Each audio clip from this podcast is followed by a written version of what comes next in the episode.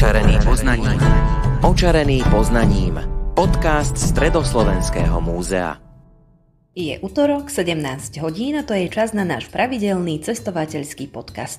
Aj dnes je hostkou kolegyňa Anka Brološová, ktorá sa v spomienkach vrátila do Indonézie, ktorej strávila pár týždňov ako dobrovoľníčka. Táto krajina je známa svojou očarujúcou prírodou, zvláštnymi dopravnými pravidlami, priateľskými obyvateľmi, ale aj rybolovom. Práve na ten si veľmi dobre spomína aj Anka. Stále sme v provincie Ačech, ale z Pulau Baňák sme sa presunuli späť na ostrov Sumatra.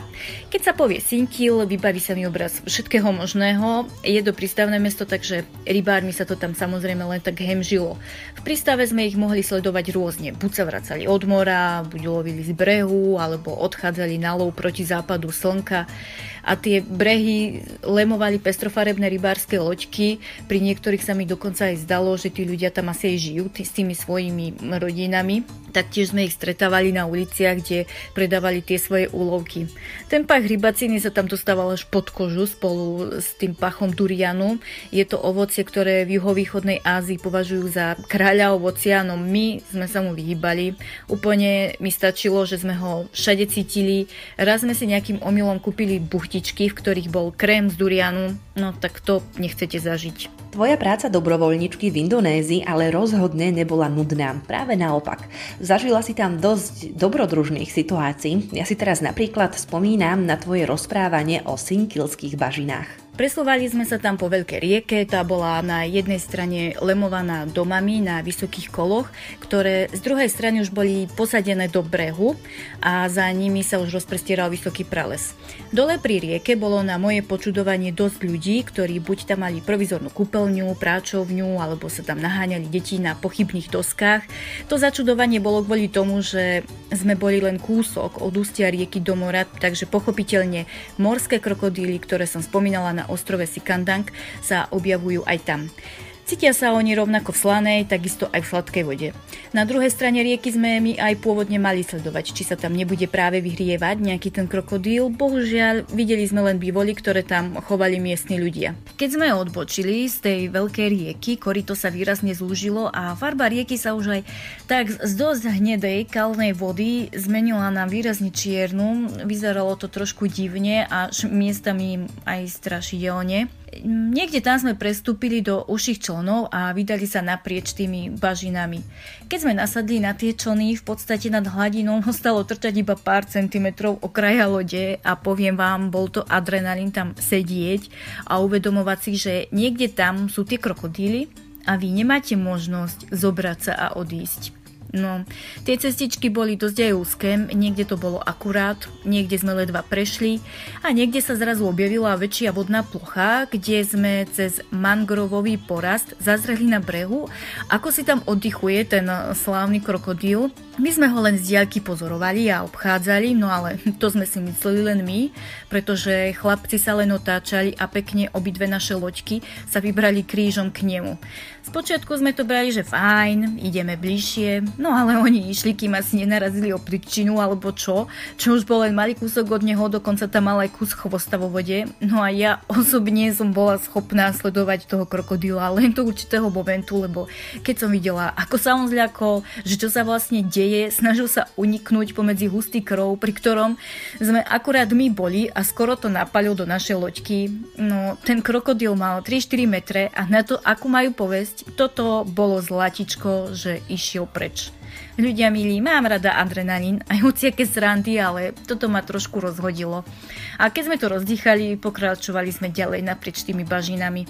Predpokladám ale, že ste museli mať skúseného sprievodcu, ktorý vedel, čo si v tých bažinách môže dovoliť.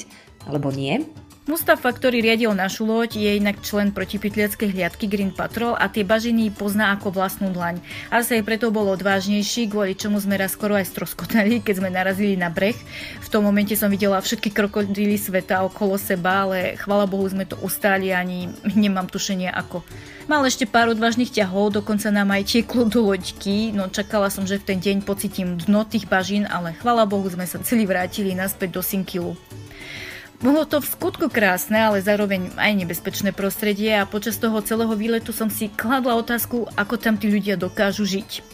U miestnych nefunguje pytliastvo na krokodíly, pravdepodobne sa snažia byť s nimi v nejakom pomyselnom miery, tak ja len verím, že im to dlho vydrží. Týmto dobrodružstvom sa skončil váš dobrovoľnícky program.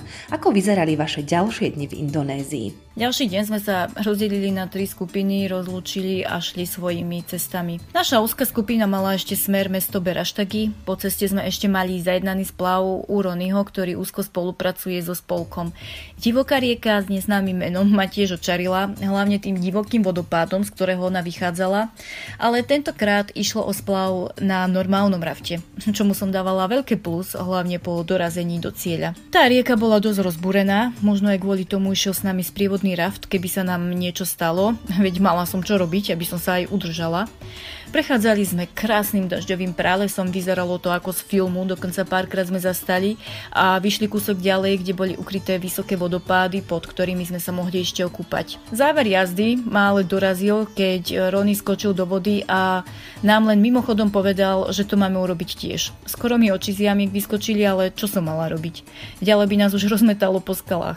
Mala si možnosť vychutnať si nejaký ten čas aj v civilizácii? Po indonéskych cestách pokračujeme ďalej, prechádzame zo zvláštneho územia Ačech do provincie Severná Sumatra, konkrétne do Vysočiny Karo a horského mesta Beraštagi, ktoré je vo výške 1300 metrov nad morom.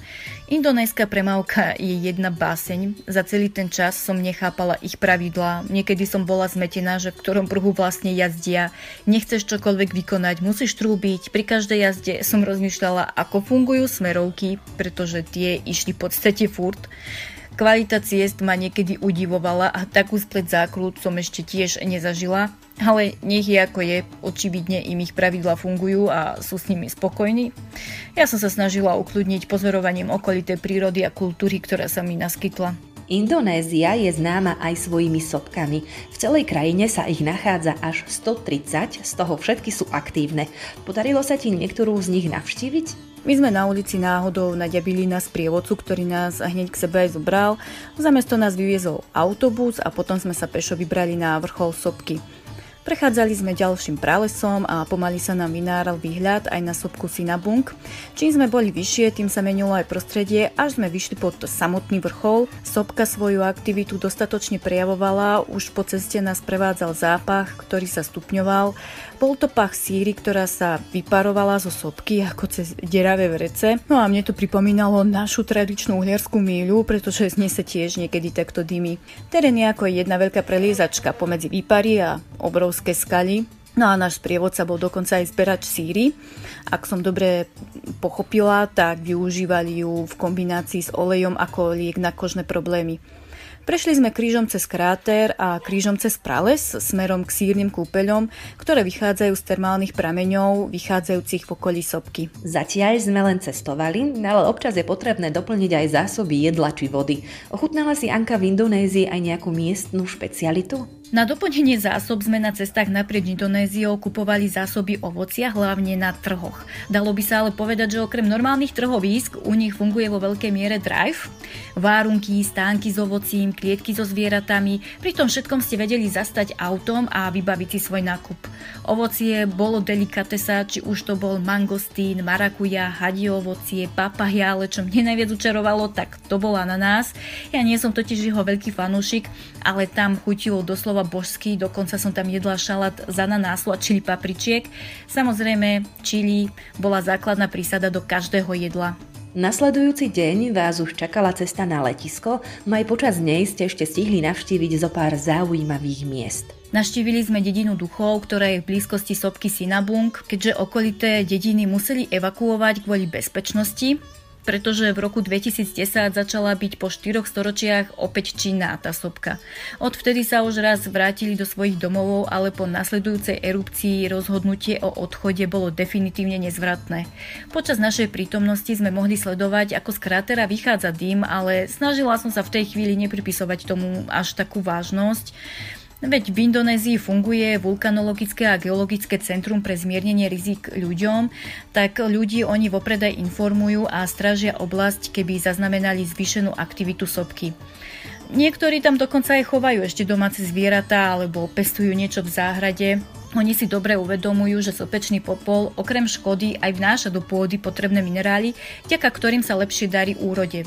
Takže široké okolie vulkánu je aj úrodnejšie oproti iným oblastiam.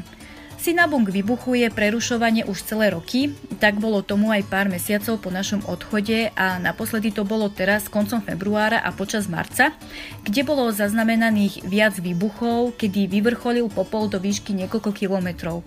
Okrem tejto sopky sme ešte boli pozrieť tradičný dom Rumách v mestečku Tigapanách, kde dokážu žiť 4 viac generačné rodiny. 6 kilometrov od Beraštagy sme navštívili veľký buddhistický chrám, pagodu prírodného parku Lumbiny, čo je replika Zlatej pagody v Mianmarsku. Anka, aký bol po tých týždňoch návrat domov? Nás Peťou už čakalo iba jedno dobrodružstvo a to bol 15-hodinový let z Medanu do Amsterdamu, ktorý sme si opäť úplne užili a potom už prišlo iba rozlúčenie a každá sme si išli vlastnou cestou. Niektorí sa ma potom pýtali, že čo sa mi páčilo najviac počas mojej cesty, no nedá sa to presne definovať, každé miesto či zážitky boli špeciálne a ťažko je z toho niečo vybrať. Určite však odporúčam vyskúšať a zažiť niečo také. Samozrejme treba ísť do toho s voči miestnej kultúre, ľuďom či voči prírode. O krásach a nebezpečenstvách Indonézie nám v cestovateľskom útorku toho viac povedala kolegyňa Anna Brološová, ktorá tam strávila pár týždňov ako dobrovoľnička. Všetky tri časti jej rozprávania nájdete na našich sociálnych sieťach a v tejto chvíli už aj na Spotify. Dovidenia a do počutia.